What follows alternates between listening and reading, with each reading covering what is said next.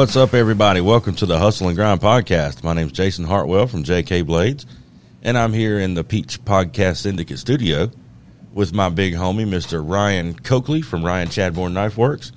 And we got a special guest in the house with us today, a last minute guest. And uh, it's going to be a fun day. We got Mr. Richard Beck in the house with us today. Beck's Armory. What's up, buddy? Hey, not much. Man, Glad thanks to be coming part on. of the show. Yeah, thanks for coming on, dude. Uh, before we get started, I'm going to address the elephant in the room. Um, Jason's retarded. So last week we put out an episode, and man, we got more messages about that one episode being screwed up than I've gotten combined on all other episodes in the last year that this thing's been going. Um, I had to have gotten well over 100 messages and people saying, hey, man, in case no one's let you know, thank you guys for letting me know. and me. Yeah. for sure. I muted myself, and I knew it was muted, but Ryan could still hear me, so you know I figured we're good to go. Turns out that was not the case. That's the bizarre part because normally when we mute ourselves on here, you can't hear us. That's the whole point. It's like a cough button. So Right. if you got a cough or your dogs are barking or whatever, you can hit mute. Mm-hmm. I could still hear. We were having a conversation. You know what I think happened is I may have hit record on the Zencastr program, so that was actually picking up audio, and you were hearing me through there because I muted myself on the board. So, but uh. just like that day that me and you went for an hour and a half, and I recorded seven seconds because I didn't realize I hit that button. Remember? Mm-hmm. Since then, I regularly look over at that record light to make sure it's on. So, guys, I can guarantee you that from here on out, I will regularly be looking at that red mute light to make sure that it's not on too. Yeah, listeners don't know there was an entire episode that was a really good episode that nobody will get to hear. Yeah, and dude, that one was fun too. Yeah, The one it's that we karma didn't for record. me uh, bragging about our lack of technical difficulties. Yeah, well, I think we've hit all the snags now, so we're going to work them out and keep on trucking. So before we got going, um, me and Richard and Ryan were kind of chit chatting about different stuff and figured we were on a good topic, so let's hit record and go. We were covering some of Richard's products that you know. Obviously, you make grinders. You've got the uh, Yeah. the BA shredder, and um, that's the grinder kit that you manufacture yourself. But you've got other products too. I've got your forge burners. And man, let me tell you, I've even showed those burners to people that don't even know what they are. And I'm like, yeah, my buddy Richard made these.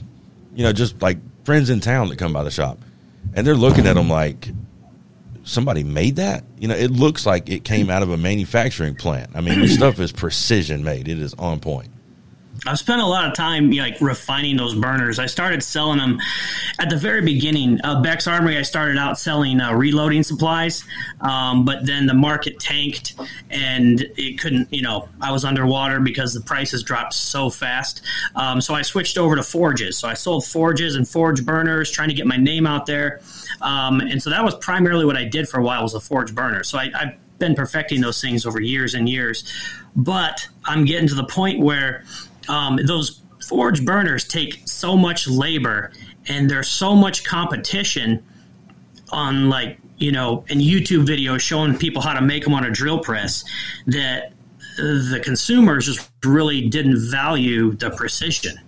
And so it's like it drove the prices of forge burners just really really low and there's a lot of labor. So i had all this inventory and i said i'm going to make another push and i built 30 of them and um, so I don't know how much longer I'm going to make those. I mean, I've got 30 of them left, um, but it's it's a challenge to make them just because it'd be like making a handmade knife and selling it for like you know 50 bucks or something. You know, it takes really long. Like I can build an entire BA shredder in the time it takes me to make one of those burners because there's so many different setups because you know you're punching holes you're rotating punching holes turning parts on the lathe by hand um, drilling tapping threading welding painting. Um, it's a pretty extensive process that goes into those. So but that's the burners. Um, like you said i make uh, belt grinders diy plans um, belt sanders like a disc sander. Mark mark vanderwerf and i teamed up to, to come up with a disc sander but overall, I'm just trying to bring professional grade products to the DIY world because my day job, um, that's what I do. I design custom machines um, for a living. So this is my side hustle, uh, Beck's Armory, and uh, So what are you selling those burners for? I think I sell them for like forty five bucks. It's I almost don't I don't know if that's it's forty five or thirty five somewhere in there. Um, I used to sell them with the regulator, but honestly, I literally buy the regulator from Amazon, ship it to me, and then ship it out. So it wastes money to do it that way. So I put a link on the website where you buy the burner, so you can get your own um, regulator. But a lot of people don't want to do that. They just in turn don't buy it. Um, they buy them a lot faster when I sell it together, but Right.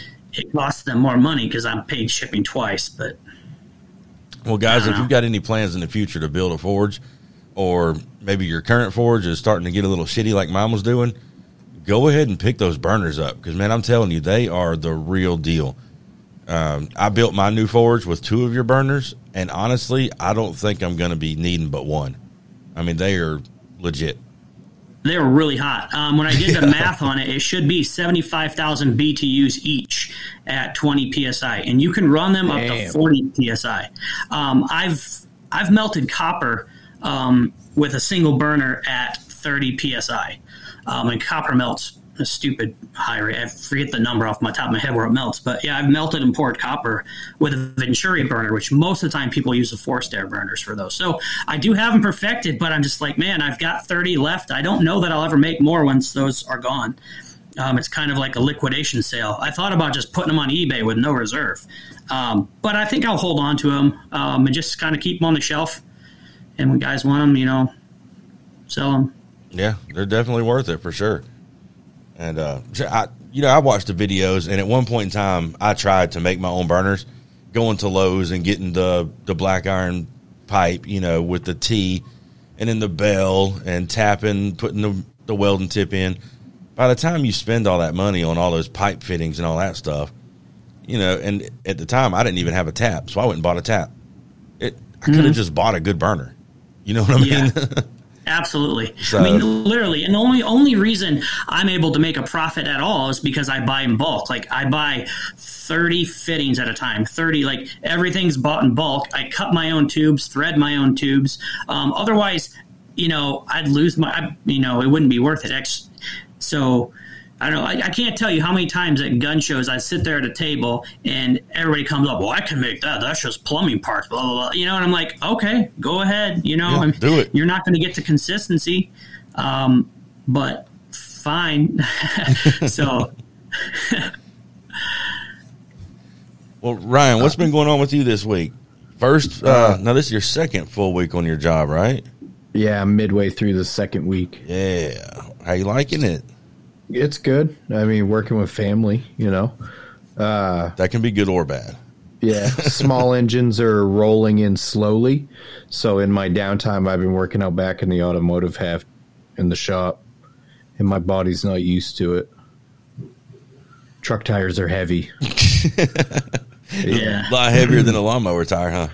Yeah, but I need to lose some weight anyway, so it doesn't matter. But yeah, it's good. I like it. It's a much cleaner shop. Uh, my my previous employer, the shop is like filthy. I mean, the volume they do is it's one of the biggest shops in the state, and my bay was like twelve feet by twelve feet. You know, with a hundred chainsaws, a hundred trimmers, 20 backpack blowers, a lift, my bench, you know what I mean? So waste waste oil barrels. There wasn't much room, Yeah. but But when it's you first good. said 12 by 12, I'm thinking, like, that's a lot of space to work on a lawnmower. But if you've got a 100 of them in that same little spot, that's not much room. all the handheld, everything was in the it was in my bay. So it was pretty tight. Yeah. Um, now I have two full car bays. Oh, nice. Yeah, plenty of plenty of space. Um, but back on to Richard, I actually have so I have the Brian House Revolution grinder right now, and after I built it, I had tracking issues so bad. You know, like belts not riding where I want them to ride, or you tilt, you know, whatever axis is the horizontal axis upwards or downwards, and the belt wouldn't move. Um, couldn't go reverse, and I bought Richard's tracking upgrade for the Revolution, and it was a game changer. It was unbelievable. Um, it it literally took me like I'd say maybe an hour at the most to uh, assemble it, weld it all together, get it on the machine, and get it tracking. Yeah, I bought the plans for that. I don't know where they're at or what to ever do with it because I bought the plans to enter one of Richard's raffles, which was totally worth it because you know if I come up with the situation where I need that upgrade, right now I don't even have the reverse switch in my grinder, so my tracking yeah. does just fine. You know, as it is for now. But it's good to know that I have that. You know, if I end up needing yeah, it. it does. It's nice to be able to tune it. You know, while it's running, I find that makes it really easy to uh, you know just get it dialed in quickly. Right. Um, you know, his current setup is multi-axis. It's just it doesn't have the extra screw. Um, and I think we got a good thing going um, because it it's a great add-on to the Revolution, and um, you know he doesn't have to you know increase the offering of his kit and raise his price, and he can just keep selling it at that price, and you know people can buy the upgrade if they want. It pretty much like the nice thing about our grinders is the offset basically ended up the same without us even ever talking about it, which is crazy. Because like the first guy or two that bought it, I was like, all right, you might need a special, you know, length axle and we might have to shim it one way or the other to get this thing to line up. And he bought it and he put it on and we come to find out like Brian and I have the same center line on our grinders. Um, so that made it even better. It just it's literally that much easier to integrate.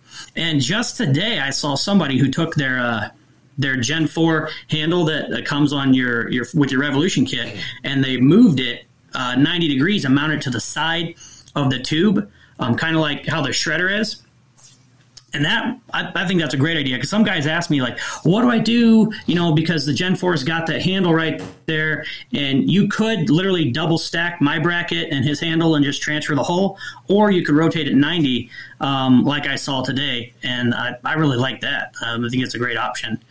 That's super cool. Yeah. the thing i like about your tracking setup is like like um i love my revolution. I mean that is like if my garage burned down, I know that that machine is still going to be there usable probably because it's just so robust. Uh, but with his tracking, you have to crack the nut and then physically move the arm by hand and then tighten the nut. On yours, it's a knob. So, like, I, I like to do a lot of swooping plunges, so you got to hang the belt over. It's mm. so easy to just turn that front yeah. knob a couple of turns, you know, because if you turn it clockwise, the belt goes to the right. You turn it counterclockwise, it goes to the left. And you can, it's so easy to get accurate with how far your belt's over the platen. You know, it's just yeah. really, it's really fast and smooth. And I feel like it's really natural because when you turn that direction, it's like a steering wheel on a car. When you turn that direction, it goes that direction. When you turn the other direction, it goes the other direction. So it's really intuitive, um, which really helps guys get their stuff tracking quickly um, just because of that. Um, so yeah, it's it's picking up. That's for sure. I have to keep like making extra tracking systems. I used to have like I buy 20 BA shredder kits and I have 20 tracking kits, but now I have to constantly keep remaking the tracking because guys are buying that kit uh, to put on their Revolution. So it's it's starting to pick up. So that's that's yeah. good. Yeah, it's real good. So, how'd you get hooked up with Mark Vanderwerf to do the BA uh, Vandersander? Um, so back in the day, like at some point, I became friends with him. I don't remember when. Um, and I was I was watching his uh, his original Vandersander progress, and uh, he kind of contacted me, and you know we were kind of tossing around some ideas, and uh, he wanted to come up with the next generation, right? So he was asking me, you know, for input and stuff, and I decided, you know what, let's just do this together and um, work out a deal. And I was like, I will design you from the ground up a standalone product. I'll try my best to make it look as good as we can make it look.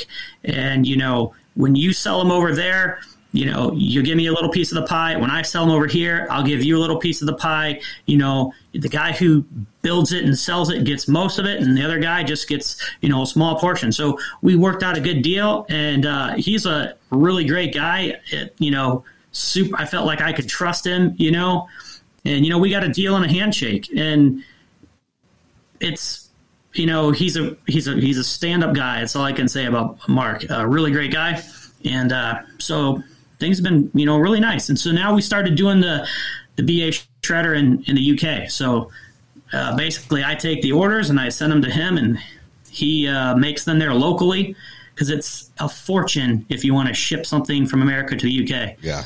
Um, yeah, I found it's like impossible to cross the border with a product outside of the United States. It's I don't know how it is that everybody can ship stuff in here and compete, uh, but you can't ship it the other way. I mean, it's a fortune. So Yeah. bummer, but Yeah. Mark I looked really at like getting Mark. some. Uh, yeah, he's an awesome guy for sure. Yeah. He was looking at getting some stencils made, and um, someone suggested, you know, my pawn shop guy, the Woody Wax guy. And I was like, I don't know, dude. You know, we can check on it and see, but I mean, just the shipping was going to be. I want to. It was close to a hundred dollars. I mean, for paper. You know what I mean? Essentially, that's all it is. yeah, I mean, it's Is just that is that the UK specifically? Yeah. That was to his address. We actually had to get his physical address to type it into the thing, you know, and get an exact shipping charge. Yeah, because I know it's like uh, they put import taxes on stuff, so it's super expensive to ship anything to Australia. But like I shipped Theodore the Maker, and I did a sticker swap, and I sent him some chunks of that micarta, and I, it was like, so I sent him, I think it was a flat rate box, and it was like twenty nine bucks. And that was to Australia.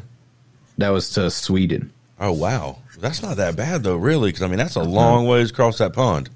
Yeah. I mean, uh, Mike Jones, that raffle knife, that was 26 bucks, but I sent it uh, first class because it was light. That's a real good deal. I looked at Yeah. sending a T-shirt to Canada, and it was almost thirty bucks, twenty six bucks, I think, is what it was. I was expecting double that. And when he said he was like 29 bucks or whatever it was, and I was like, oh, I And like that. What's funny is I get a lot of uh, handle material from the Muskoka Turner up there in Canada, John Bryant, and it's free shipping. Like he can send this way for free, and his handle material is only like how is that? 32 $35. I mean, it's standard stabilized material price. So you know he's not just like upcharging his material and then calling it free shipping. It's actually free shipping. Yeah, I'm sure it probably like the costs border's him a one-way door. a little bit. It- yeah, it is. It kind of seems that way. I got a quote to ship a BA shredder mega kit, just the kit, not a full grinder, just the kit in a single box, and it was a thousand bucks. Just for uh, but shipping. it's a it's a 58 pound box, and the that's the problem with my product. It's all heavy. Like I can't ship 58 pounds anywhere outside America without it being a fortune. So I'm kind of landlocked. right. Only way Nick got his was he's got a he's got a guy. Yeah, exactly. Yeah, he's got a main But, uh, address. Yeah. Yeah, and I've had a couple Canadians use a uh, a mail forwarding company. It basically it gives them an American address that they can use, and then it ships it. it use, you ship it somewhere to New York, and then they take care of the rest. So w- they pay whatever they need to pay, but you know it's the standard shipping charge for me. So I don't know what kind of upsell that is, but I think that's the only way you can get stuff into Canada. But I think a lot of guys don't trust that. that. I've only had one customer use it. It worked great for him, but That seems like a genius business idea someone in New York had. Like, hey, uh, Yeah. Canada people, ship your stuff here. Give me 20 bucks. I'll throw it in the back of my truck and I'll cross the border with it. yeah, I don't know how he does it, but yeah, that's a, they got a website is like myusaAddress.ca or something like that, and it, it basically you use their address and they get it to you. Like a parts But yeah, even on Nick stuff, he had to pay extra, like uh, uh, what do they call it, uh, uh, import fees on that. yeah, duties So I had to and put on the outside of the box the value and everything. I felt a little worried putting the value on the outside of the box. I'm like, well, okay, whatever. but that's how we had to do it. Yeah, I've always lied on that big time. I send a knife to Canada. They're like, what? How much is this worth? I'm like, twenty five dollars. Me too. I put five bucks on Mike Jones's knife. Yeah, like, there's no reason to open this. It's worth twenty bucks. Like, just throw it on the truck and keep moving. Yeah. What else did you have to go over, Jason? Oh, man, I had a pretty eventful week, man. I had a fun week, and uh, not a whole lot of knife stuff, but I went to the NASCAR race this past Sunday. Had a freaking blast up there. Um, I'm currently in a all out war with a family of raccoons. So in our front yard, we've got like eight different bird feeders. You know, we've got the liquid for the hummingbirds, we've got regular bird food, we've got the corn cob things for the squirrels, we've got these little things that are called suet blocks. And it looks like it's about the size of a peanut butter and jelly sandwich. It's just this cakey crap. And it, It goes looks like lard mixed with bird seed. yeah, yeah, exactly. Yeah. And we put it in these little feeders. Well, we noticed that these birds are getting real freaking hungry. Like they're eating fast. But we're not seeing those many birds. Like, how are they eating that much? So we pulled up the cameras. We've got three raccoons that every night are swarming our front yard and just ransacking every feeder that we've got out there. And it's war. So the other night I woke up and I grabbed a 22. I'm like, okay, I'm just fixing to pop one of them, scare the shit out of the other ones, and, you know, make an example out of his little ass. Well, not even thinking, I turned the porch light on while I was looking out the window. It didn't phase them a bit. Like they, hmm. they, they didn't even know the light was on. So it's like, okay, sweet. Well, I didn't think this through. When I opened up the door, they looked towards me and kind of got a little nervous or whatever, but they they didn't take off right away. So I opened it enough to where I could get get my gun up and look through the scope. I was right under the porch light. So the glare on the scope, I couldn't even see through it. So thinking they're just dumb, I took another step out. By then they just scattered. And it's, you know, two or three o'clock in the morning. I wasn't going to go popping off a whole bunch of rounds, you know, try- Yeah. trying to hit them on the run. Raccoons are brutal. Dude, they You suck. should, you should muckle a hold of one of them bastards. Dude, they killed our chickens last year. Oh yeah, They ripped the chickens through the chicken wire on the on the pen. we get some Yeah, big fucking raccoons here. Yeah, I hate those jokers, dude. They're useless. You know what I mean? Like, what's the point of a raccoon? My wife likes bird feeders too, but we don't get any raccoons. Not in my yard. Not yet, anyways. Yeah, they're they're Yeah. bad. We we get massive infestation of raccoons. I, we live kind of like in the woods, and uh, there was one season I took out thirteen of them in like two weeks. Damn. Um, I would just my wife comes home like midnight. Um, and I'd be like, you know, just getting ready to go to bed. So it's what we'd do. We'd sneak out in the backyard. She'd have the spotlight. We just go over to the mulberry tree and shine it up there. And you just look for the two glowing dots. And you put your scope right between the glowing dots. And Yep. but yeah, they were they were literally almost ripping our feeders like off the wires. Um, we figured it out because one night it sounded like somebody was knocking on our window, and I'm like, "What kind of creeper is knocking on my window at midnight?" And so we flip the lights on, and the bird feeder is banging into the window. And uh, yeah, so every spring it's it's a war. Wow. Yeah, I'm. I just I can't see an explanation for them existing. You know, I mean, they're known as trash pandas. They tear things up. Them dumb some bitches. They got into my weed killer.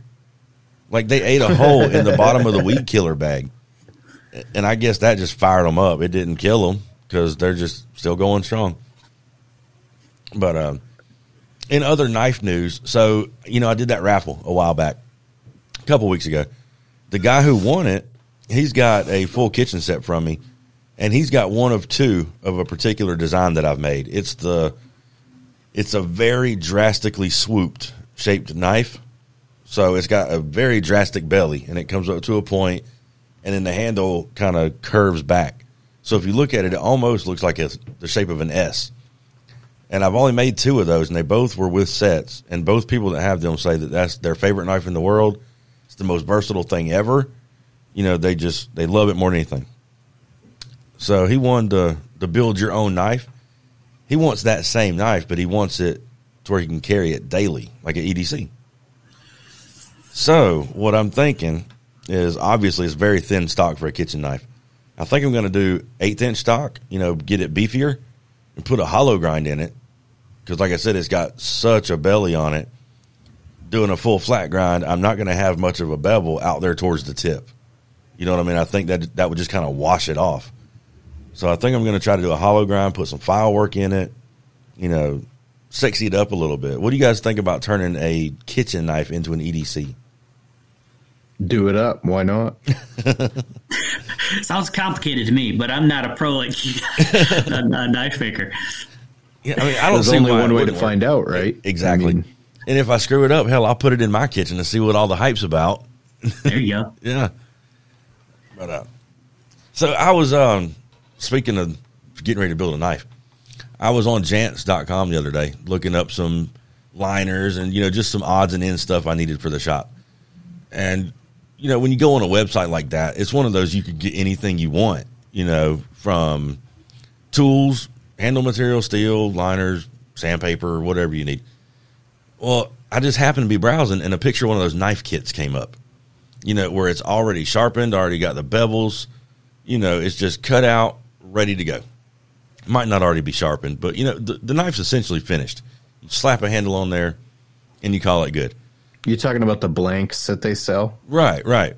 Yeah. So it's already shaped, but they call it a knife kit because, like, I think it comes with, you know, a couple of pins and a little block of wood or whatever. The particular one that I looked at. But, whoop, my bad, guys. Um, but the the one that I looked at, they were calling it a kit because of that. So that got me to thinking: at what point? And I know this is like beating a dead horse type deal because I've heard it other places, but I'm just curious what you guys think.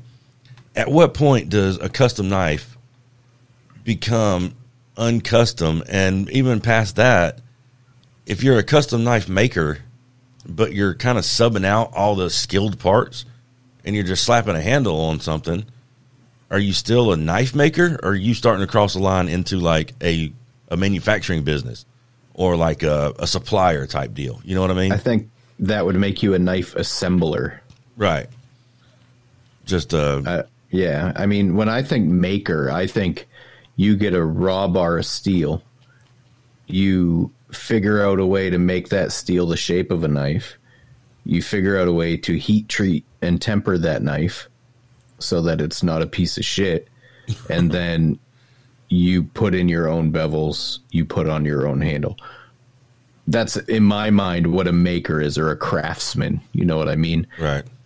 I feel like buying a blank off Jantz or whatever, slapping a handle on it is like the knife making equivalent to buying those boat kits at Lowe's for the little kids. You know what I mean? Like you're not you're assembling something. You're not coming up with the design, coming up with the measurements, cutting it all out, making it fit together. Do you know what I'm saying? Does that make any sense or am I just rambling? No, I completely agree. Uh, it, it's one of them things that you, you can go to Walmart and buy a knife, right? A, a sharp knife, a very sharp knife, for you can get a pretty good one, twenty bucks, twenty five bucks. Now the sh- the steel might be shit. It might not last very long, but you could resharpen it and it might hold an edge for a little bit. But when you go and you buy a knife like that, you're buying it because you just need a sharp thing, right? So if someone who is a knife maker is trying to match that price point or at least get closer to it and that's their goal is to match a certain price point why why would a customer choose to you know get a blade that someone else stamped a name into just because it comes from that person Yeah, I, I there's ways to hit price points without without doing that. You know what I mean? Don't do a compound grind. Do a full flat grind. Don't use exotic handle materials. You know what I mean? Use some basic maple or whatever. right um, Don't do any file work. Don't use Damascus. Whatever. There's cheap knife steels out there. You can get a chef knife down to two hundred bucks, two hundred and fifty dollars if you simplify it. You don't have to get do whatever. You know what I mean? And Oh, not sure. just a chef knife, an EDC or whatever. I it takes me way less time to make a small EDC than it does a full size chef knife. That's less time, less money, better price point for the customer. right But if you want an eight hundred dollar chef knife, thousand dollar chef knife, whatever, you know, they go all the way up to guys are getting four, five, six, seven grand for their chef knives, oh yeah Uh, but they're they're masterpieces.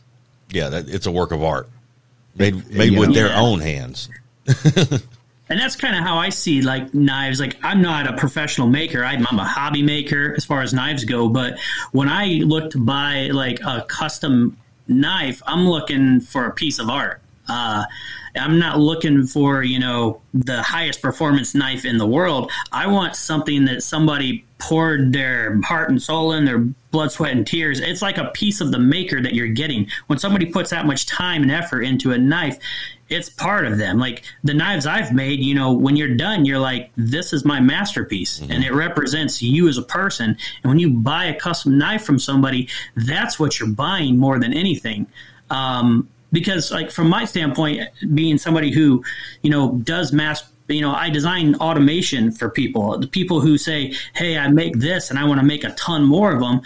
I help them get to that ton more, right? So I don't know. I think I see it a little bit differently, but you, there are knife steels out there that most knife makers, you know, don't even don't even know about that are so much better than you know the 800 year old, you know, high carbon steel.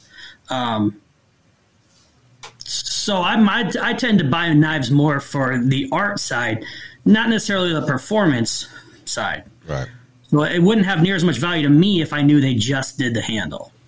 Yeah. I, I couldn't imagine getting a box in the mail and opening it up and being like, cool, there's a hundred JK blades ready to go. Like, I didn't do that. You know what I mean? I, I, there's no way I could let that fly. I couldn't do it every even though like you know how I may, I do the diamond grind Gyutos. Oh yeah, and the basic shape is always the same. Mm-hmm. There's differences in every one of my knives. I've never made two knives that were identical. It's impossible when you're doing handmade knives. Exactly, and that's what makes There's, it cool. I mean, I can make a set of six steak knives, and you can lay them out, and they look pretty close to identical. But if you were to take a pair of calipers and put it on each one, you know, they're going to have different widths at the cross section. You know, it might not be much. They're going to weigh just a little bit different. You know, there's no way to to get that kind of repetitiveness by hand. Mm-hmm. But Richard, like and you I, were saying, you know, that's that's what goes into it by hand. Is that maker had it in his hands?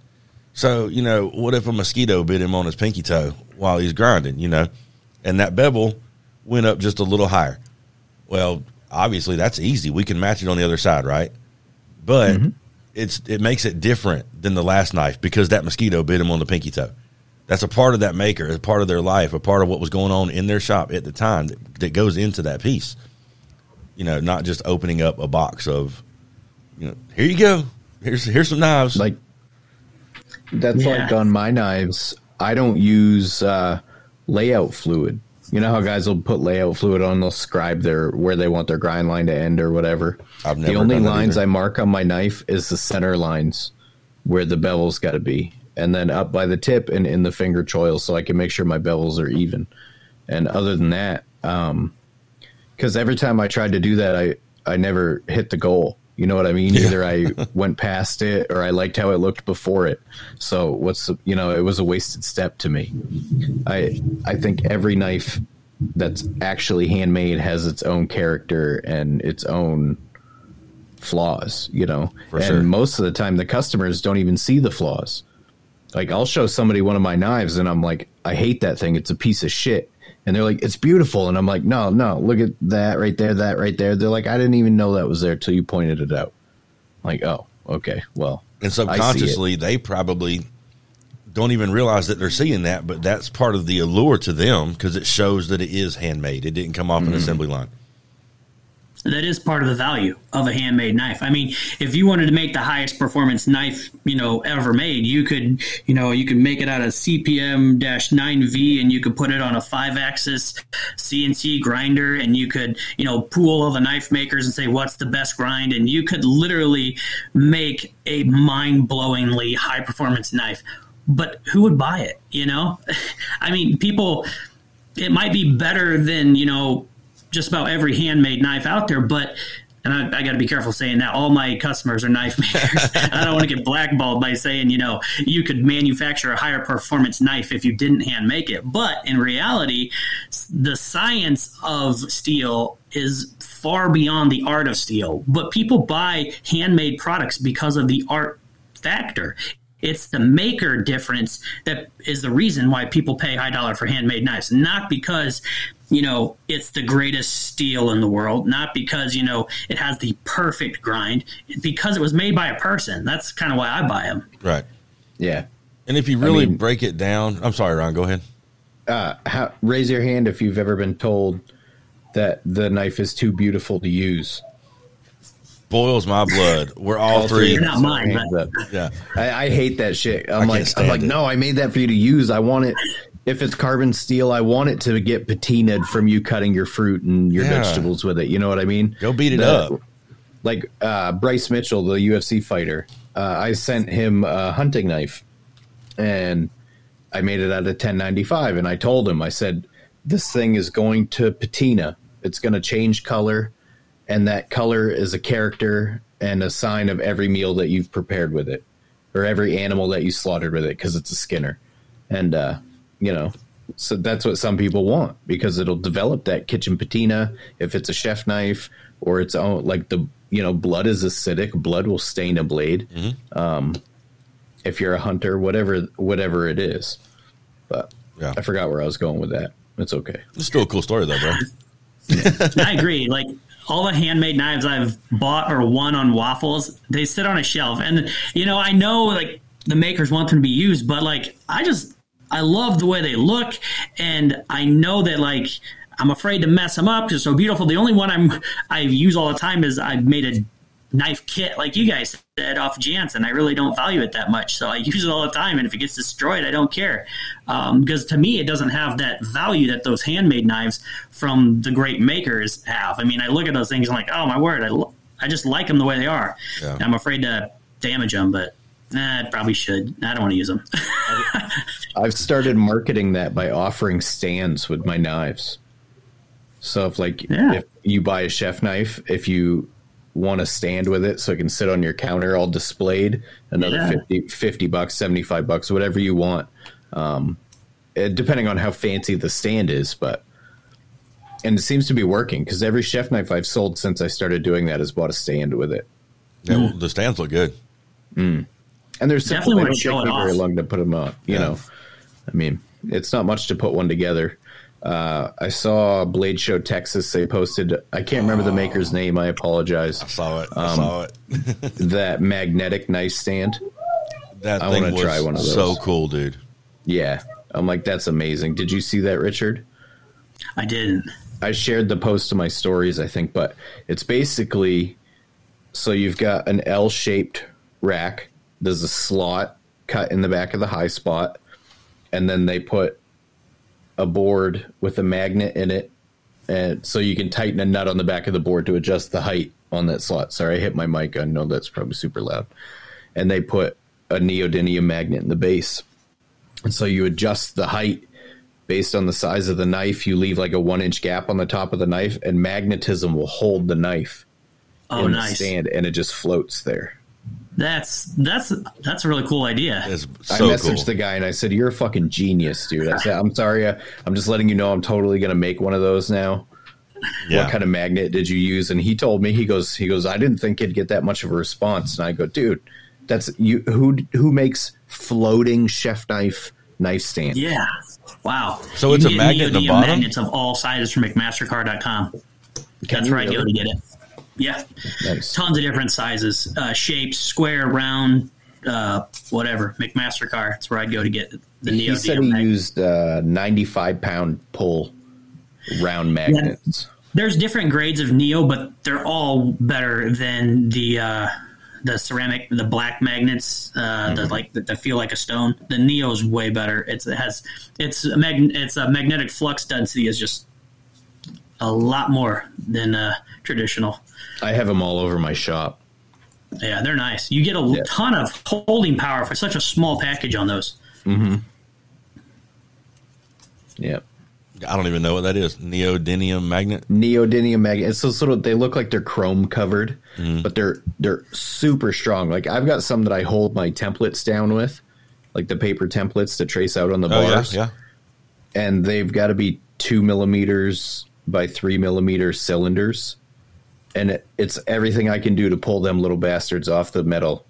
So my kids got some magnets that uh, they look like they're chrome covered, but they're made to make noise. They look like little eggs, and you Mm-hmm. toss them up in the air, and they you know stick to each other and do all this little vibrating. I wonder if that's what kind of magnet that is I bet it is. because they're strong. They're super strong. If you drop They one under the couch, everything. it'll stick to the like the recliner metal under the couch, and it's a job to get it out of there.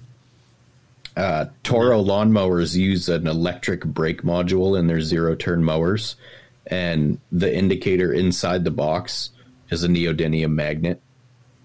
Husqvarna has computerized carburetors, and if you take a hammer and smash one open, the fuel valve is actuated by a tiny neodymium magnet. This is very, very versatile stuff. They actually machine it all, or it's powdered metal, and then they magnetize it after they've created the shape. That's super cool.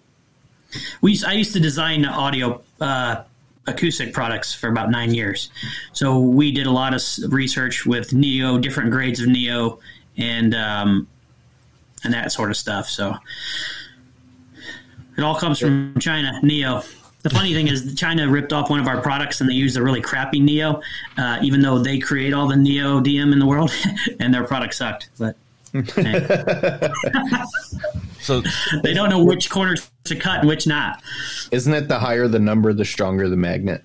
I think, yeah, yeah. I think I don't know what it goes up to. I'm a little. I've been out of that world for about six years, but uh, yeah, so it's a little foggy. I'm sure someone can Google it. oh yeah, if you felt so inclined. if you did. Yep.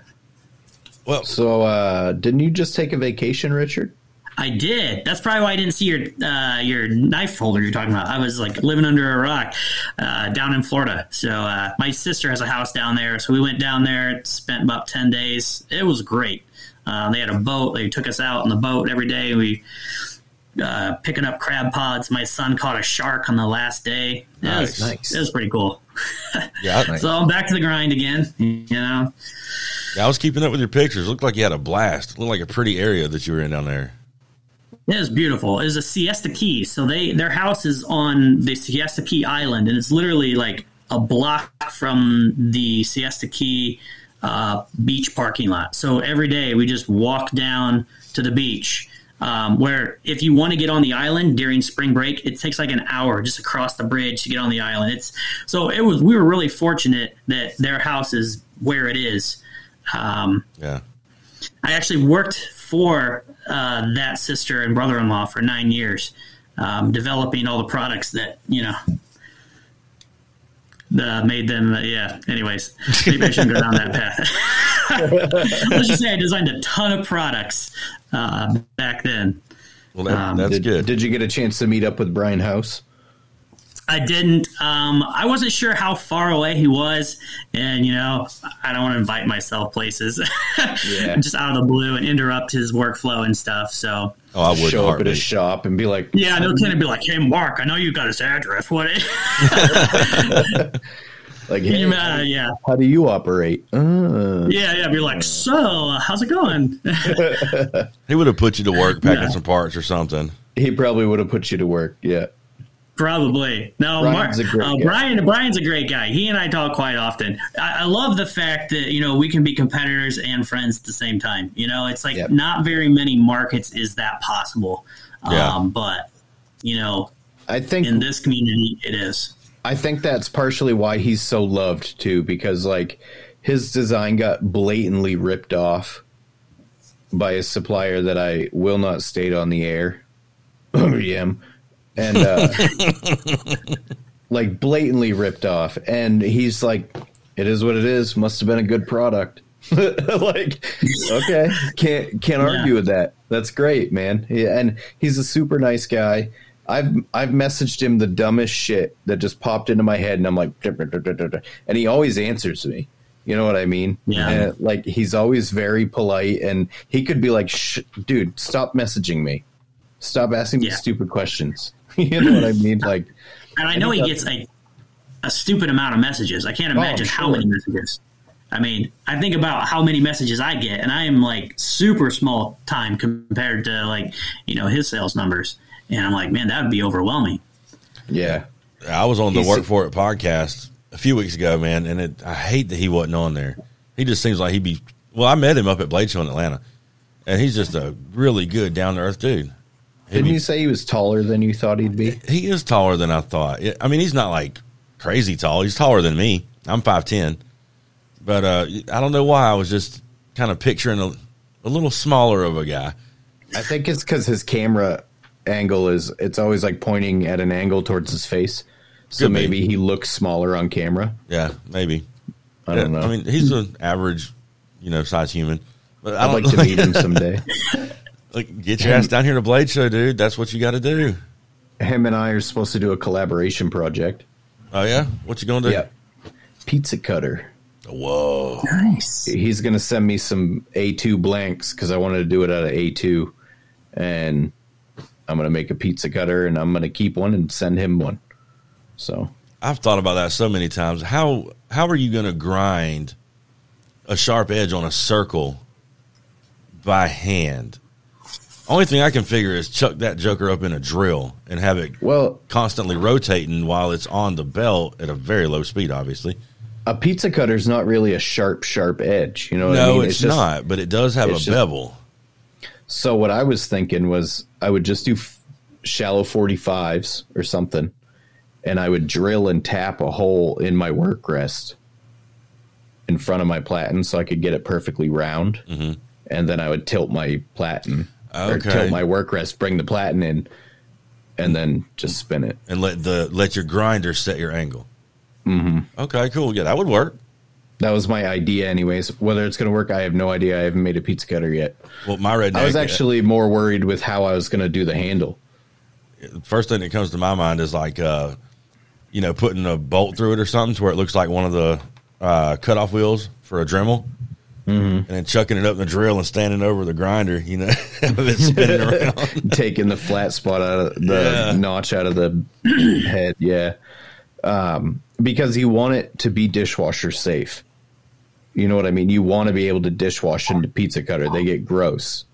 You know, you get you get like cheese and fucking all sorts of shit up around where it pivots on the bowl. You want to be able to put it through a dishwasher. Yeah. Um, Yeah, just for sterilization, if nothing else. I'm test that micarta that I have. I uh, one of my one-off blades that I I'm pretty sure I screwed up the heat treat on, but I'm using it in my kitchen. Um, I'm gonna run that through the dishwasher because it's got a micarta handle on it, and uh, see if it holds up in the dishwasher. yeah. That or uh, uh, G10 is really, I think, good for that. But Is G10 dishwasher safe? I think so. It's basically fiberglass. There's so many different grades of it. Um, but I mean, it seems like if it was like a resin base or epoxy base type thing, it should hold up well. I mean, think about they use it on boats and stuff. Yeah, that's true. So, Um, isn't although my the- Carta doesn't have, isn't micarta paper based? So if it's not impregnated enough, will it swell? I don't know. mine's canvas? Oh, that probably would absorb less moisture. I'm gonna find out because I'm gonna I'm gonna run it through my dishwasher. I was told that the epoxy will fail, and you'll just be able to pull you'll just be able to pull the knife apart. But we're gonna I find out. it, I guess it depends. Like when I made some canvas uh, uh, scale material, I took basically a canvas and I went and got uh, that marine uh, fiberglass resin Yeah. that used to like patch boats, and I used that stuff. I mean, that's made for water, and I just laid a strip, I spread it on, laid another strip, spread it on, stacked it, you know, nice and thick, and then I just lightly squeezed two pieces of. I put wax paper on both sides, and then kind of squeezed down on the board and I don't want to squeeze all the you know resin out. Um, Right. And that's how I did it, and I gotta think that that would be you know good for moisture. This is um, just- vintage, and they were machining bearings for underwater applications out of it. Hmm. So I think I'm safe. I'm mostly testing the epoxy, like that holds everything together. You know what I mean? Because I do Yeah. hidden tanks. What kind of epoxy are you using?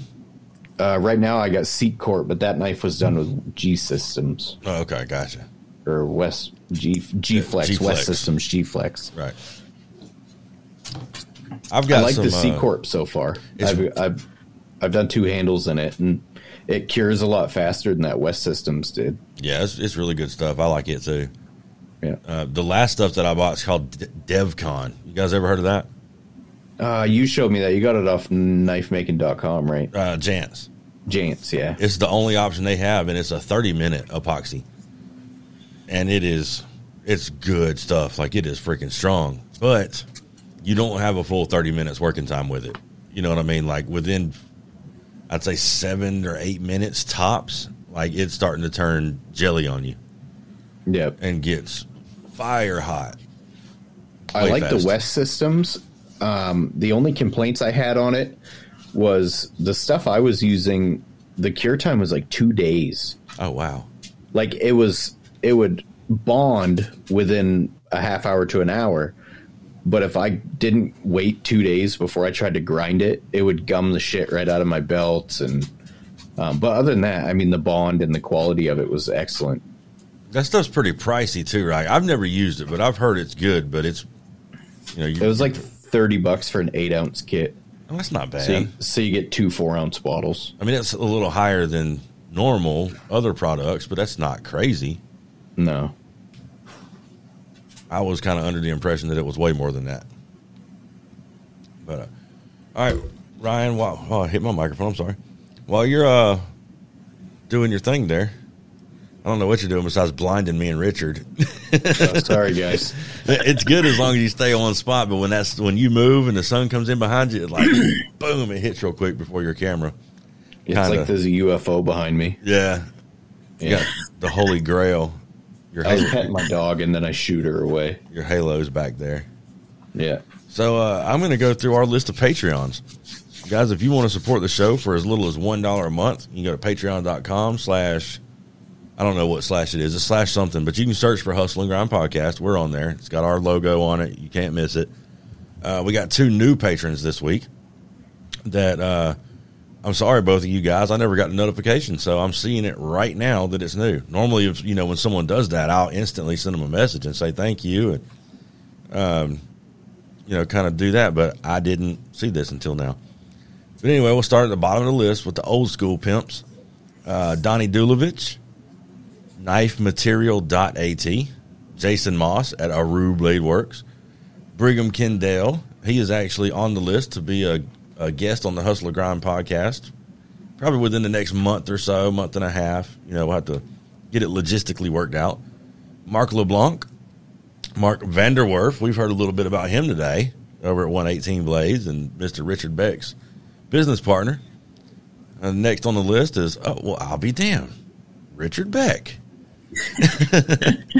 Thank you, sir, Small for your world. continued you. support. Uh, Todd Harrington, the T family, Dennis Tyrell, Brad, Brad Troxclair, Zachary Sowell, Maritime Knife Supply, Driver Defense Knives, and our two new ones this week are Noah Bloomberg from Intiot River Forge, and I can't remember this guy's real name. It's Crafty Man Forge. I cannot remember his name to save my life. It's on the tip of my tongue.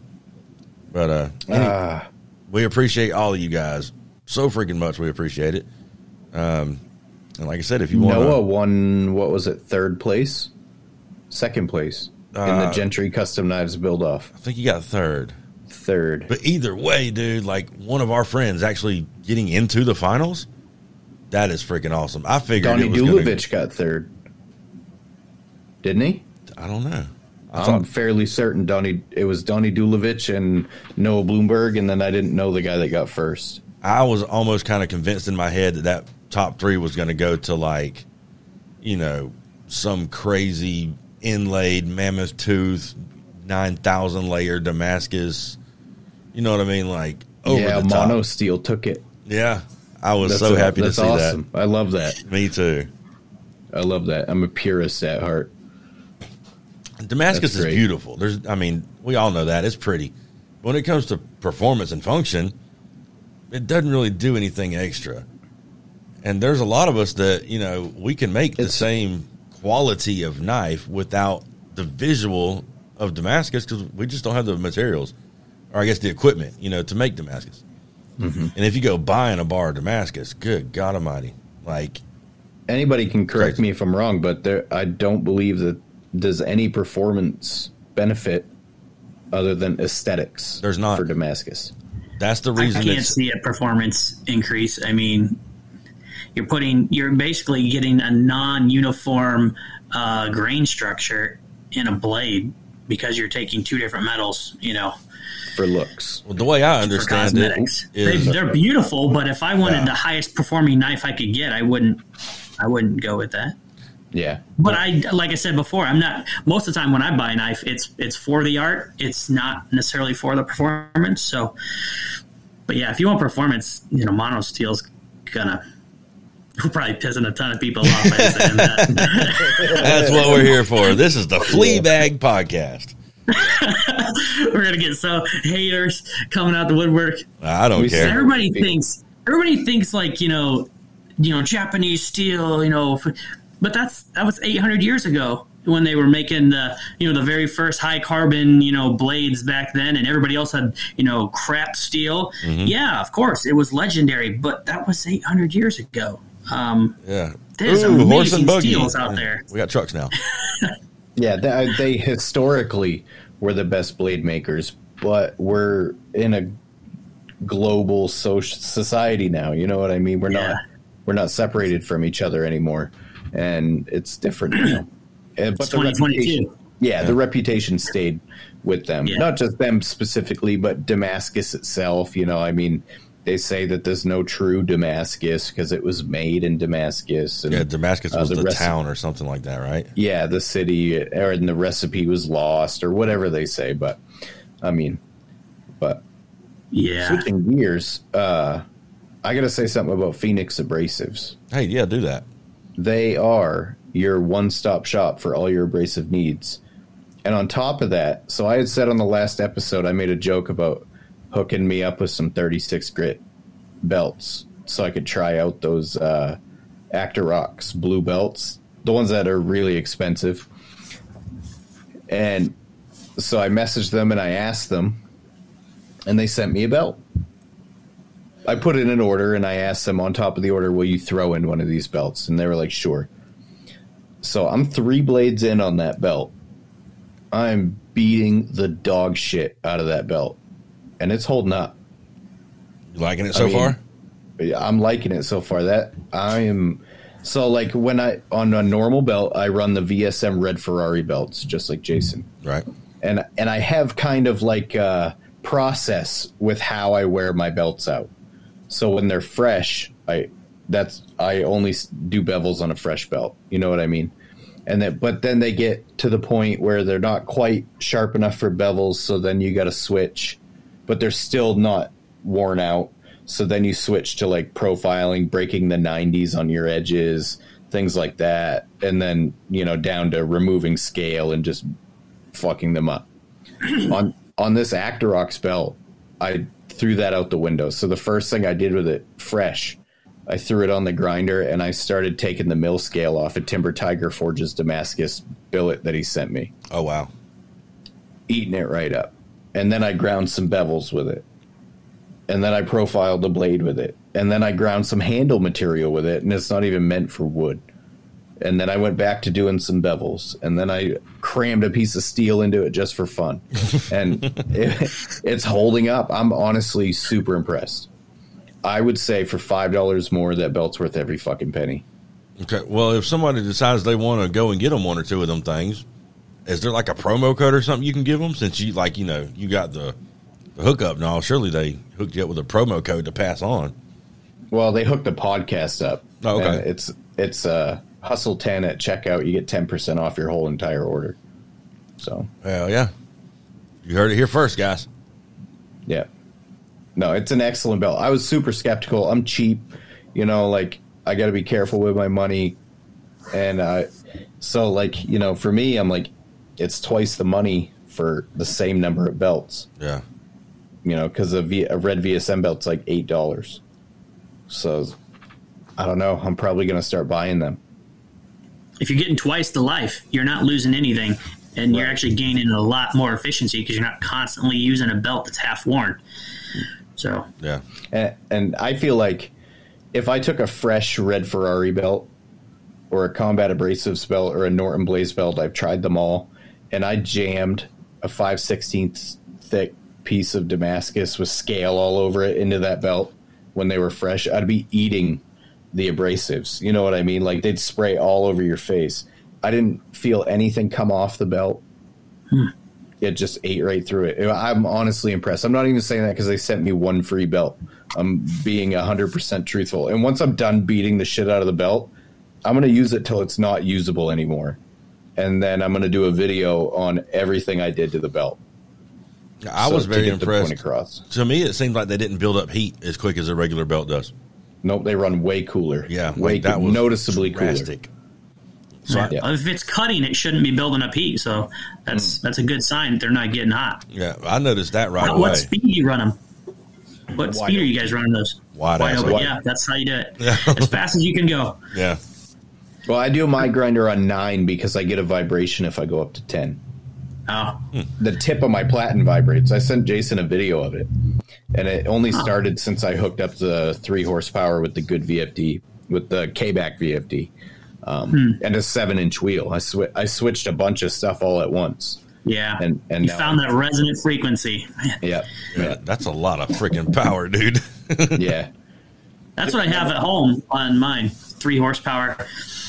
It's it's nice. Three horsepower, seven inch wheel. I run it sixty five hertz. Um, it gets me. Uh, I forget the math. Like s- over seven thousand surface feet, and I I feel like you really get a lot more life out of your belts if you get them over seven thousand surface feet, um, because those abrasives are cutting, not getting worn off. Um, Yeah. It's like a you know like a somebody breaking a board with their hand. If you don't swing your hand fast enough, you break your hand. If you swing your hand fast enough, you break the board without hurting your hand. Those abrasives hitting the steel are the same way. If they're not going fast enough, they're going to get chipped off. They're going to get dulled. But if they go fast enough, they just shave the metal right off. So you get more life if you speed the belt up and press into it. But That's hundred percent true. You were the one that actually convinced me to go with a seven inch wheel. I and the difference between my five inch wheel and the seven inch wheel was scary enough that I changed how I hold my hands while I grind. you needed to do that Yeah. anyway. I know I needed to do it anyways. I, I really like the results I was getting, but uh, I'm like physically scared to wrap my hands around the platen anymore. I'm like that thing is moving. Uh, every time I saw you doing that, I was like, man, Ryan's my friend. I really like his work. I want to keep seeing it. He's fixing to lose these fingers. He's going to be done. I went- I was I was fixing to fuck up the inside web of my thumb at Yeah. some point. The belt was going to break and come off and just whoosh, right. You know, it don't take much. Not mm-hmm. when they're going that fast. So no, it was a wise move, I think, to switch up my style. But um, That's one thing I always push for when guys buy my grinder. I'm like, get a seven inch wheel because I don't want anybody to own a BA shredder that doesn't shred. Yeah. I'm like, otherwise somebody will buy my grinder, put a four inch wheel on, and be like, this thing sucks. You know, that's the last thing I want. So I always try to convince somebody, look, if you're gonna buy it, definitely try go with a seven inch wheel if you can. Otherwise, it's not going to perform like I showed you in the video. You know. So after But, we I had mean- uh, one of our previous podcasts, we were talking about Ryan's seven inch wheel. I was approached by a listener of the podcast, and you know my Brodbeck only has a, I think it's a five inch, four and a half, five, something like that. And I got an explanation as to why that is, and it seems to be something along the way. If you go up that fast, you could lose lose torque. Does, does that make any sense to you? Yeah, you don't have as much torque with a seven inch wheel. Um, I used to run an eight inch wheel, and I could actually bog down my three horsepower motor when I was running an eight inch drive wheel. But I almost was never pushing that hard unless I was trying to make a spectacular video with just sparks everywhere. That's the only time I ever pushed that hard, realistically. And also, you know, I'm never running my belt slow. So I'm usually always 100% or 70% between there. So a lot of guys are like, oh, but I want torque at a slow speed. Well, at slow speeds, you're not pressing hard. At least I'm not. Uh, so what do you need all the torque for? Um, if you're just sharpening a knife and you got the thing turned all the way down, or if you have a really fine grit belt because you're doing finishing work, you're not pressing hard. So why do you need the torque? Um, but yeah, if you if you don't if you don't have two horsepower or more, and you really lay into a seven inch wheel, the motor will slow down. Um, but ask yourself, how often are you laying into the wheel like with 20, 30, 40 pounds of pressure? Yeah. I don't know. when my VFD, But yeah, you will down, lose. I uh, when the VFD was down, I took my three horse off and I put on my one horse because I've got a one horse with a KBAC, and I could stop the belt at full blast Oh. with the one horse, but Oh, I would have to try to do it. You know what I mean? Just regular grinding bevels or profiling. Most of us are running glass platens anyways. So if you put that much pressure on a glass platen, you're going to break it. yeah. You know, you know, and you get less friction with a glass platen, so you can put more pressure um, without you know having all as much frictional loss because the backside is going to have less friction against glass than it does against steel. Mm-hmm. So Absolutely. I got to change mine soon. I'm getting like a groove in the middle of it. yeah, I mean, I'd love to sell grinders with glass platens, but it's like at some point you have to stop and say. This do you really will people really want to pay all the extra for all the bells and whistles? And and the realistic answer is no. But as long as it's compatible and people can add upgrades, I mean, people buy Jeeps because they upgrade them. People buy AR-15s because they can upgrade them. You know, it's like upgrading is part of the fun. So, you know, I agree started with out that. with just a steel one. That would be a preference thing because some guys run hardened steel platens. Yeah, or like those radius ones out of tool steel. Yeah, I need to get one of those. Those would be nice. Those would be nice for I your. bet those are Uh, expensive because you probably have to machine them. Maybe not. I've not looked at them or seen them. All for the ones. I've seen were like 300 bucks, and I just can't swing Yeah. that for a radius plat. I feel like It's- I can yeah, make one out of angle tool iron. steel. Yeah. I, I made one out of angle iron for my one by thirty when I had it. Oh, really? Yeah, I mean, Yeah. it was as simple as I had a I think it was six inch pipe I had out in the yard, and I cut a piece of angle iron. I- mean, cut the angle off, obviously, to where I just had a piece of flat steel, and I heated it up and just tapped it over that piece of six inch pipe, and then I, you know, on a one by thirty, it's got a little L shaped thing that they call a platen anyway. I just cut the bottom off of that and tack welded it onto the little bent thing that I just made, and it worked like garbage. But uh, Nice. I made it. There you go. uh, but realistically, I mean, all these differences in the grinders, you know, high torque, low torque, high speed, medium speed, high horsepower, it's all a preference thing. And whatever you can afford to build is what you can afford to build. If you can only afford to put a one horse on your grinder, you're going to learn to make your art with that one horse. You know what I mean? You're going to know you Yeah. can't you can't just hammer the blade into the belt because it's going to slow the motor down, um, which is bad for him anyways. But um, and or if you're like me and you're using something that's way overkill, you're going to learn not to hurt yourself using a machine that's way more powerful than you actually need it to be. Yeah. Yeah. Well, Ryan, before we wrap this thing up, I got a question for you. So, Okay. You um, obviously are a, a Hollywood big shot, you know, red carpet invites coming out everywhere. And uh, you're putting your knives in the hands of all these big dogs, you know, fighters, people on TV. And that's gotten you a few orders just from, you know, them kind of giving you a shout out type deal. So, I've got a handful of people that are here local to me that are celebrity ish, you know, not like ginormous, but they're they're famous. If I was to reach out to them, you know, to try to convince them to take a free knife from me, when you go about approaching these people's, how do you, how do you, these people's? I don't talk that way. Sorry, guys. These people, how do you go about doing that?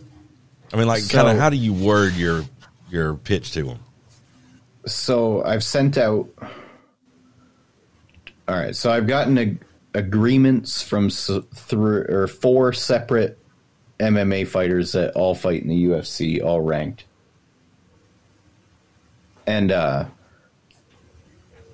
two of them have gotten their knives. A third one, her knife is almost done, and a fourth one, I haven't started his knife yet. He's in Russia, so I don't even think I can get it to him at the moment Um, basically I'm just honest with them and I'm like I'm a fan of yours. I watch MMA.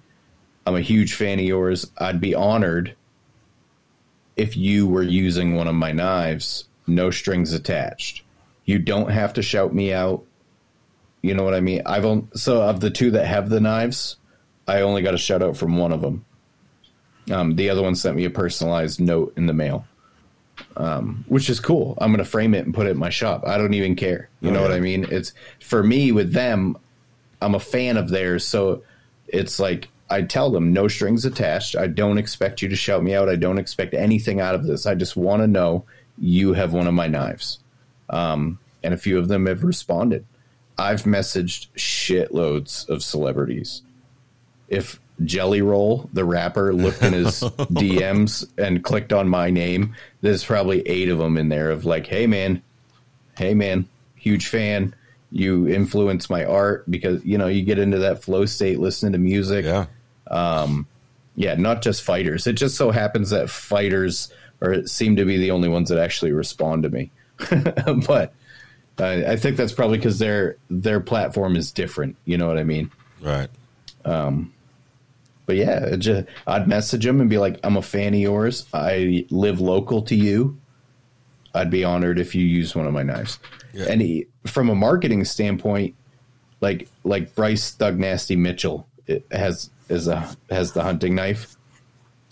Even if he doesn't ever shout me out, and nobody ever finds out who doesn't listen to this podcast or my close friends that I sent him a knife, the people around him are going to know that I sent him a knife. Yeah.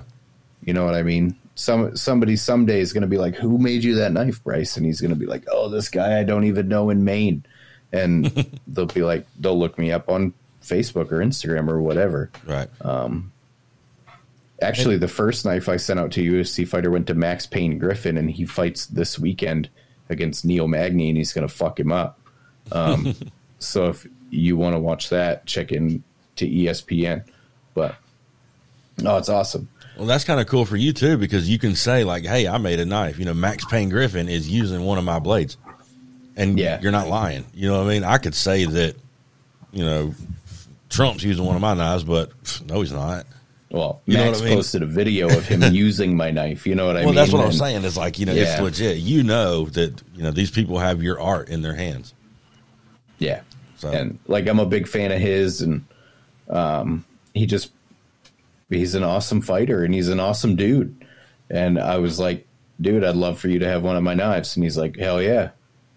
He's like, I love to cook. Cool. Fair enough.